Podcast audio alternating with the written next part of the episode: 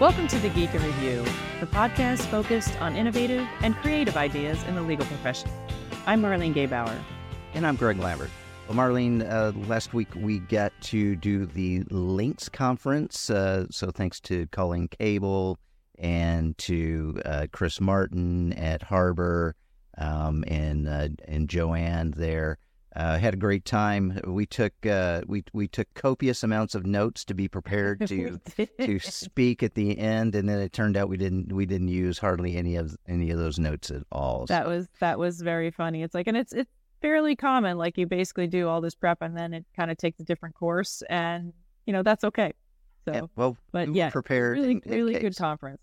Yeah, it was exactly. a really good conference, yeah. and really enjoyed the speakers and the panels got a lot of good information. Um, I should note, I should note for our listeners. So I am working uh, really remotely. Uh, I am working at my parents' house today. So, uh, so apologies for for any background noise or for my. Uh, it's like how it sounds. I'm kind of doing this off of my iPhone. So, yeah. well, you, will just test my editing skills and that's see how it. well I can. That's it. How well I can get the breakfast dishes sound out of out of the way. no, that's no joke. yeah, no, I could I could hear them. No, you could hear it. So, so Marlene, we are lately just chock full of special episodes, and uh, this week is no exception. Yes, we are very excited to have Christina Wojcik joining us today on the podcast. Uh, as many of our listeners read recently, Christina is the new managing director of corporate for LexFusion and brings over 20 years of experience driving innovation in the legal services and technology. She has a very unique background, having worked on both the legal service provider side with companies like Pangea 3, IBM, and Seal Software, as well as leading innovation strategy internally at Citi. Christina Wojcik, welcome to the Geek in Review. Thank you so much for having me. It's an absolute pleasure being with you today. And Marlene, just like you had said, I'm I'm kind of in transit right now, so I'm in a hotel room in New York City after a whirlwind week here, and I'm just really excited to be here and to be with you today. Well, Christina, you bring an amazing amount of experience in, in legal tech and innovation from, you know, a lot of different perspectives. So, what initially drew you into this field, and you know, what's what's kept you engaged uh, in this field throughout your career? You know I, it's it's one of those things where it was kind of a combination of good luck meets bad luck meets timing meets you know eclectic meets not being afraid to do something a little outside the box. Um you know i i went to law school not necessarily knowing if i wanted to be a lawyer or not but it just seemed like the right thing to do at the time based on my undergraduate degrees. And when I graduated, um, I moved to Washington, D.C. to focus on international human rights, especially with women and children being trafficked. But unfortunately, what I realized very quickly is that doesn't actually pay back your very expensive law school student loans.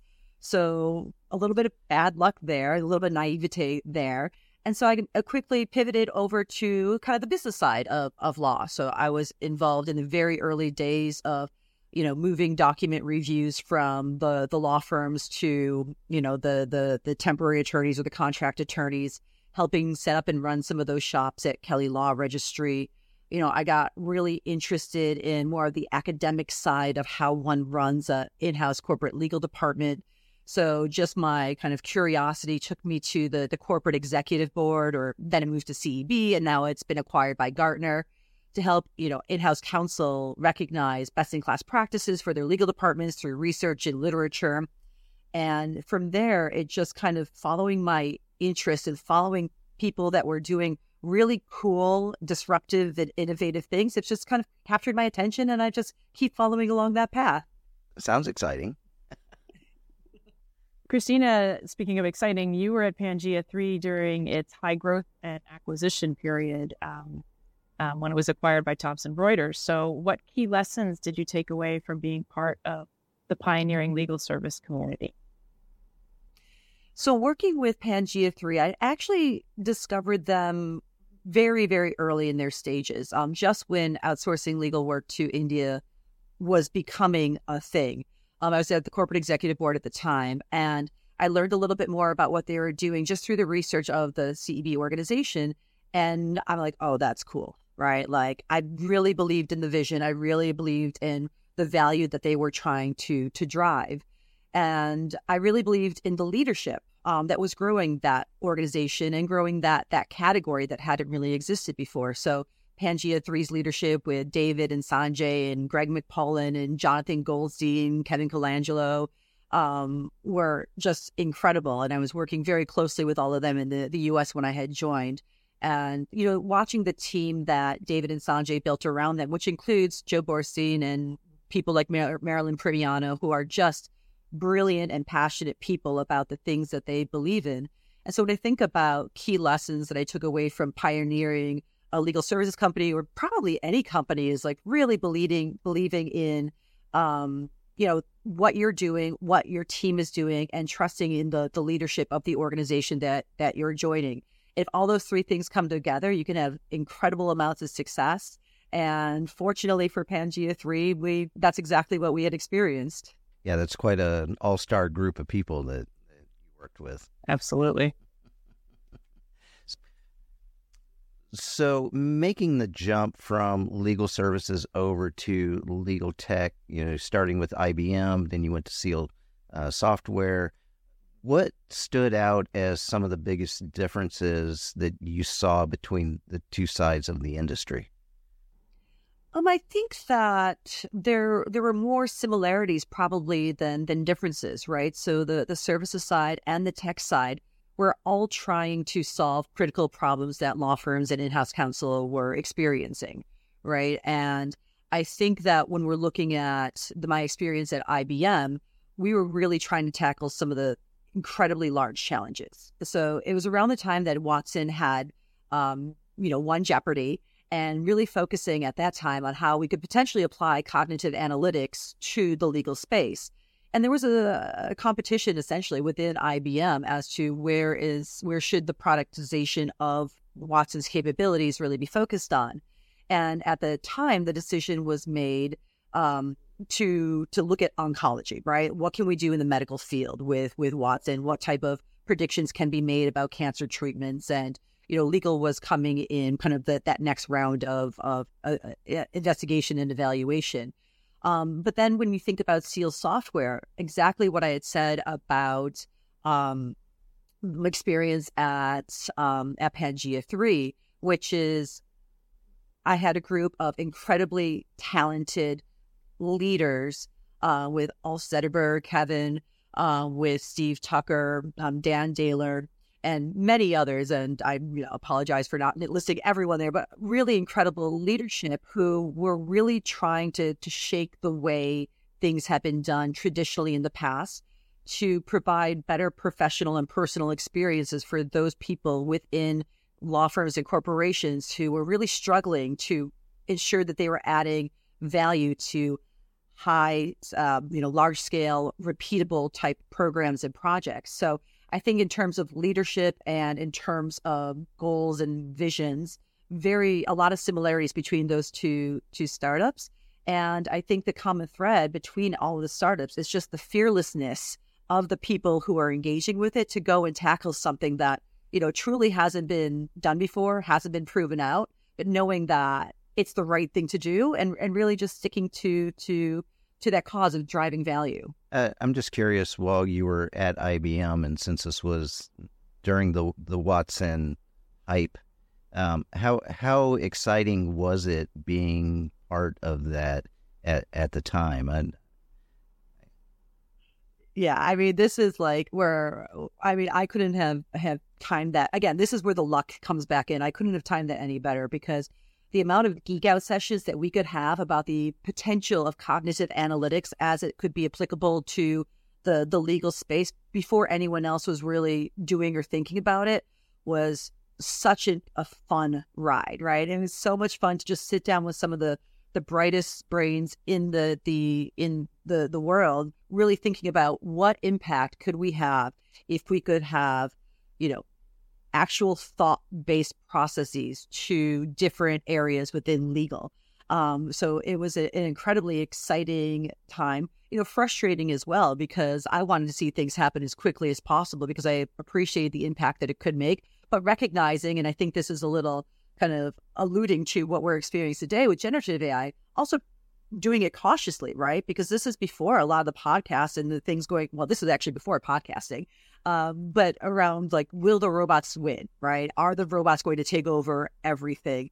Very, um, very, um, I think, a lot more fear, uncertainty, and doubt than needs to be at that time, given like the the limitations of the the technology. But still, that's really where we started the gears turning on what could the future look like if the robots are potentially in the opportunity, have the opportunity to to take over. We weren't quite there yet at IBM, but you know, it's been an incredible journey watching how it's progressed to where we are today. Yeah, I do remember the very sort of us versus them kind of feeling when, when everybody was kind of watching to see if, if in fact Watson would win. Um, heading up innovation and tech strategy internally at you know top financial institution like Citi, you know that must have given great insights into uh, legal department needs. So, what would you say are some of the biggest pain points that you see in legal teams uh, and what they're facing today? I think what a lot of the legal departments are facing today is is, is a common is a common story, especially around you know some of the the tier one financial institution, and it's about you know spend analytics, big data, um, cost reductions. Um, it's also about um, selecting the right type of solutions to fit your needs and the fear of potentially making a mistake in the selections of those solutions. Um, you know, especially at organizations like Citi and the other tier one financial institutions and other highly regulated organizations, they're under constant pressure from regulatory oversight, from regulatory involvement. Um, you know, if if if the the correct actions aren't taken, there might be opportunities for significant fines or immediate exposure. And legal is kind of at the forefront of a lot of that in terms of mitigating risk and ensuring that the organization is as protected as we could possibly be from a lot of different different a lot of different areas. And so, you know, when I think about things that legal departments really in-house legal departments want to ensure that they're doing is is getting access and visibility into information in different ways than maybe historically was was needed and how how do we do that especially when you have as much data as much information that f- flows through an organization the size of Citi and how do we ensure that data is visible and being applied appropriately, um, as well as ensuring that all the other things that go into running a major legal organization, outside counsel management, you know, law firm performance, legal technology, e-billing matter management, and then some of the, the the challenges that we face when we're looking at the intersection of where business and legal meet and ensuring that that intersection and the technology being used offers a seamless experience so that way information flowing upstream and downstream is um, is is as um, untouched by manual processes as possible in order to try and reduce any type of human related errors. So when you're looking at a legal organization the size of a tier one financial institution, there are a lot of, of pain points, but there's also a lot of incredibly smart people who are working on, you know, addressing, solving, and mitigating those pain points every single day. You mentioned that fear factor. And I'm wondering, uh, in relation to legal technology, uh, are there discussions that you're aware of in terms of, you know, generative AI and sort of what decisions should be made around that, particularly since the, the technology seems to be changing very rapidly and regulations aren't really keeping up. I think that there is significant um you know, I don't know if if if I would use the word fear, but caution, right? Very much kind of a proceed with caution. And it depends on the organization um, different types of organizations have different types of risk exposure, right? And there's certain types of organizations where you do not want them to to potentially get this wrong because could it bring down the global financial market? That's a very concern, you know, very big concern. Um, but there's other organizations where the impact, if they use generative AI or if any of their information is exposed in a way that will have less global impact. And they have the opportunities to be maybe a little bit more fearless with their um, pursuit and use of technology, technology like generative AI.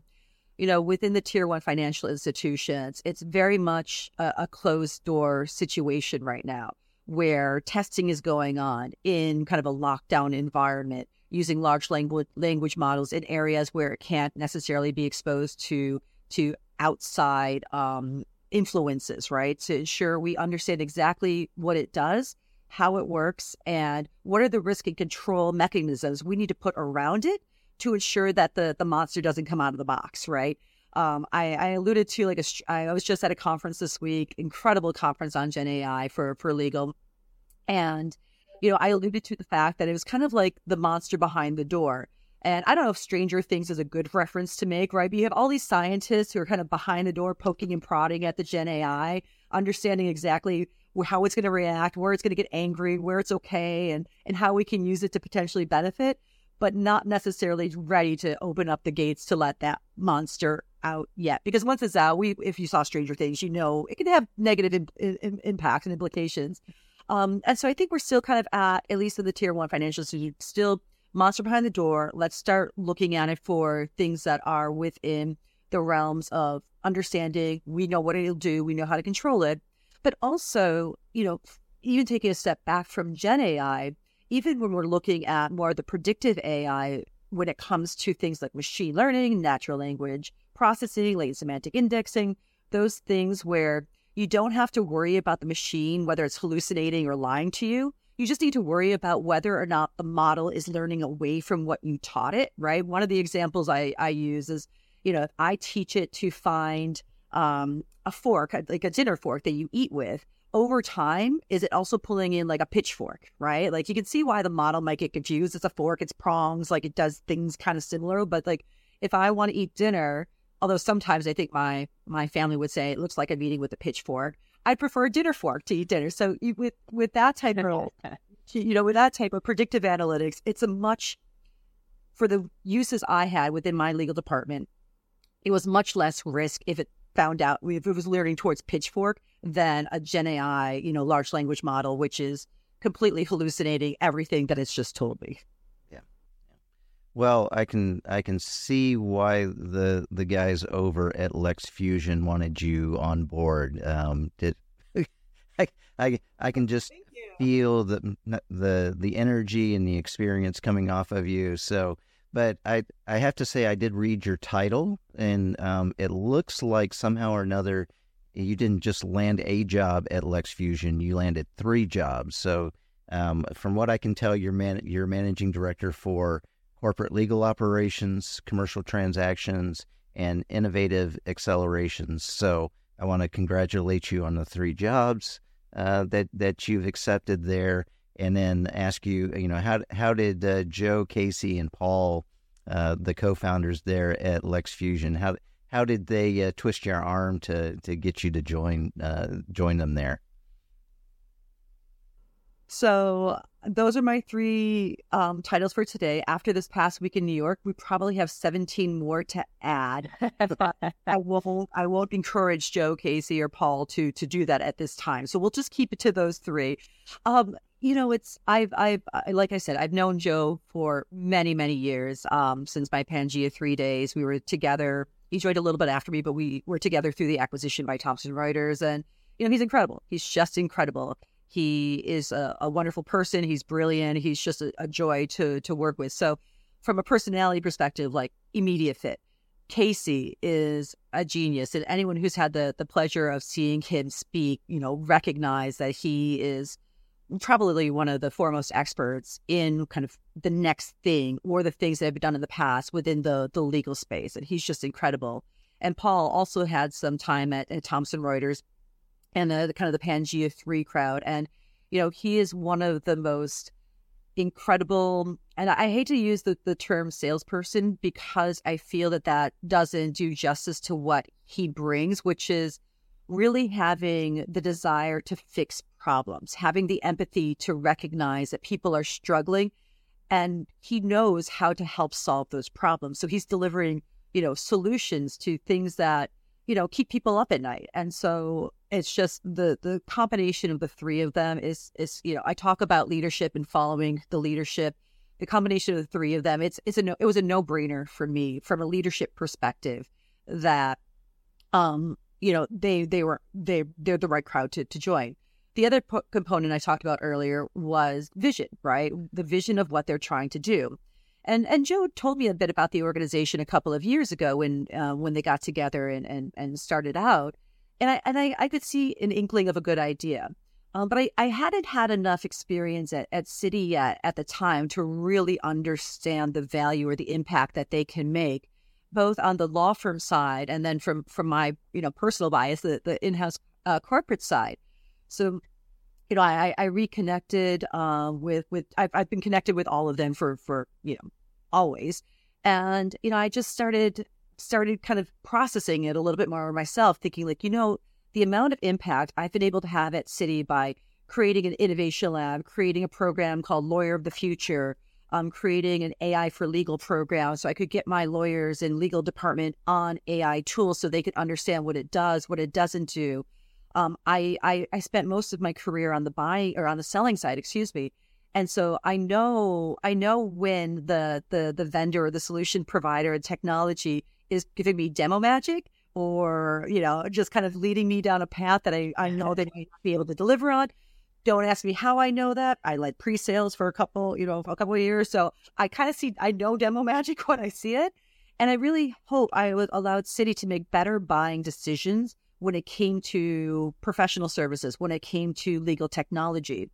Um, and so when I thought about my experience in that eclectic um, experiences I have with, throughout my career on the on the sell side, and then my incredible journey at Citi on the buy side, I really thought that I could add value to LexFusion to help their membership, as well as to help their in, uh, um, law firm and corporate clients, you know, make better and more informed um, product development and um, uh, decisions, help them develop products in a way that makes it easier for organizations as complex as you know tier one financial institutions to to buy and you know um, apply against their business and use cases and then really help the the in-house counsel kind of cut through the madness that is legal technology these days to really hone in on those organizations that will solve their problems within their lifetime. onboarding is quite a process. So if we can help accelerate some of the onboarding because, you know, we're introducing the right people at the right time, then I'm just hoping I can really add value to, to both sides of the house. And so LexFusion turned out to be a perfect match for that. And every time I open my mouth there, they're like, great, Christine, we're going to add that to the things for you to do. So I'll probably stop here before I give them any more ideas. Yeah. Yeah, I was going to say no no good deed goes unpunished. So be careful. Exactly.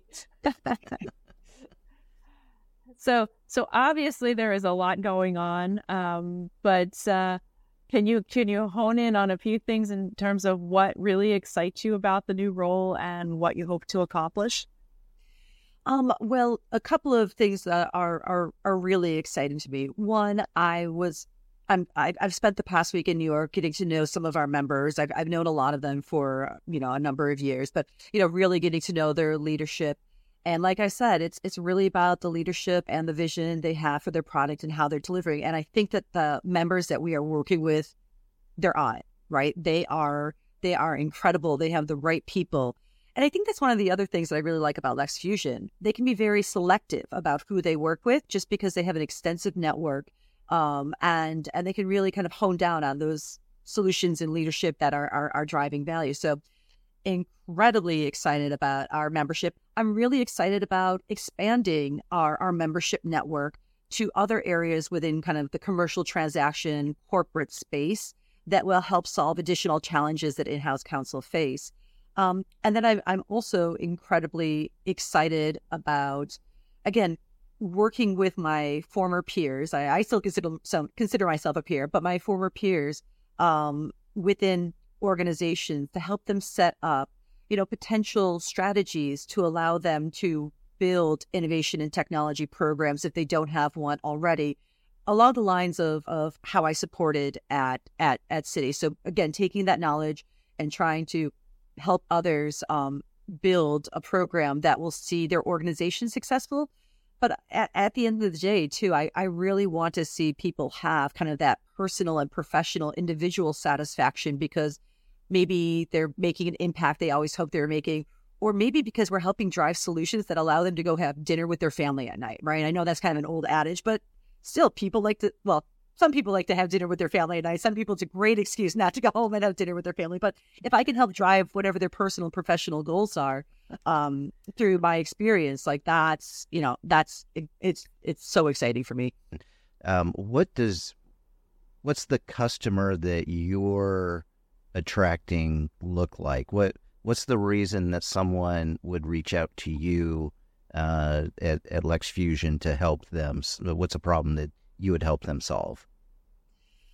Um, well, you know, I have a, a very wide range of of knowledge. Some of it's useless, but hopefully some of it's also useful. So I think on the member side, what we can offer is not only our incredibly extensive network, you know, our, our reach into law firms, our reach into in house corporations, but also our extensive understanding of what it takes to build a successful organization from the ground up, right? Some of our members are very well established, some of our members have recently been acquired. Um, some of our members have already gone public, right? But some of our members are are are looking to build, grow, scale, and then you know potentially in the fu- future have an exit strategy.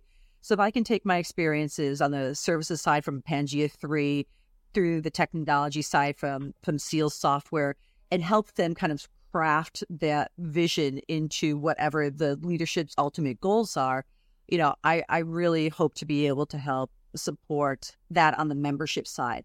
But again, like I said, I also want to bring in members that have a um, a bigger kind of um, uh, allows us to expand our portfolio to have more offerings that will service more of the the corporate clients. For the the the the corporate side, you know, what I I I really hope is I can help them accelerate their time to bring innovation on board. Um, and you know, I, I, think that you know I'm, I'm getting very excited about the the opportunity. So I want to make sure your question didn't didn't, didn't get away from me a little bit.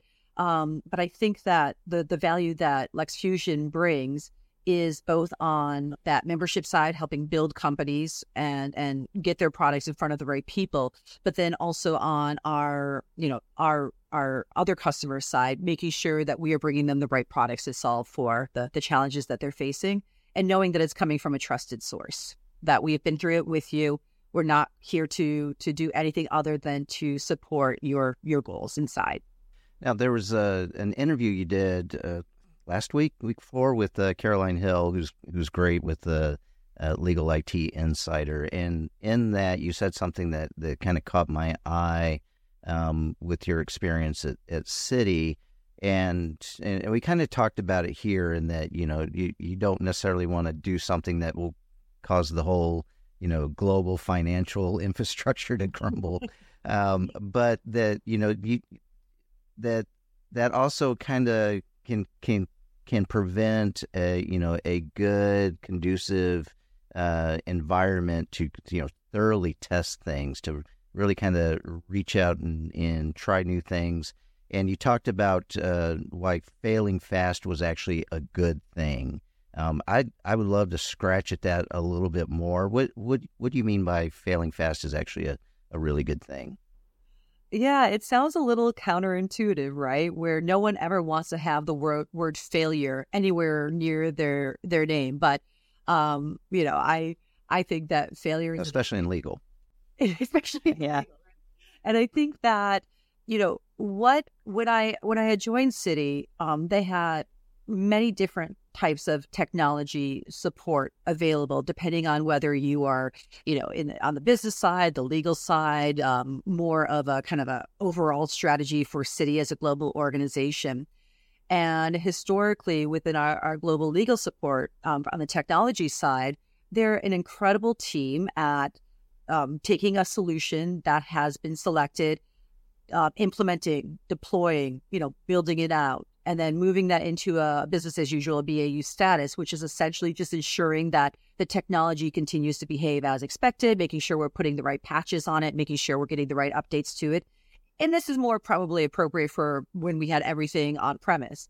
You know, as we moved to the cloud, it became a little less in, important because there's um the lift is different when things are on cloud versus on prem, right? But what I what I found is that as I'm exploring and as I'm looking at cool technology, especially in the emerging category, I wanted to be able to tinker with it in a safe environment and understand whether or not it truly works against our use cases.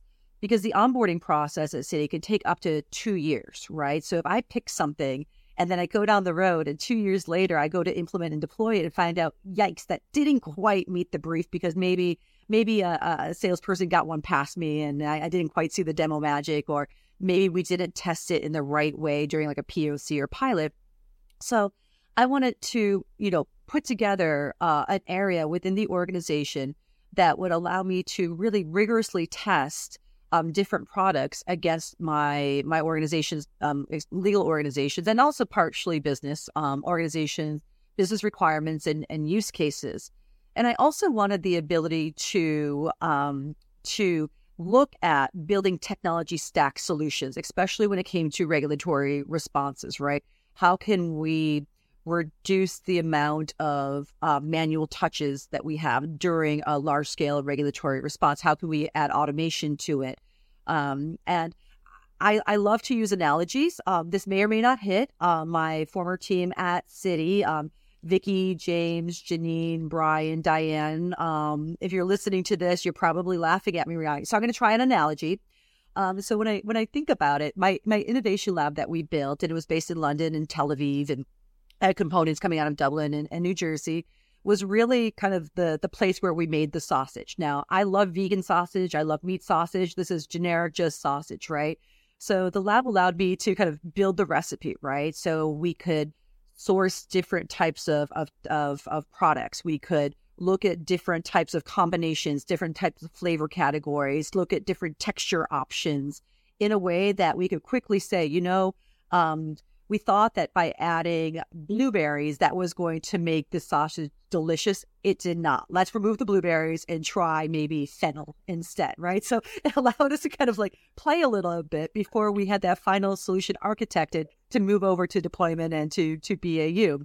So at the end of the day, what comes out of the lab can be handed over to that technology function that is incredible at those things that I mentioned implementation, deployment, and moving to BAU. So we go to the sausage factory, create an incredible sausage, and then we can move that into handing over to the grill master, handing it over to the host to distribute.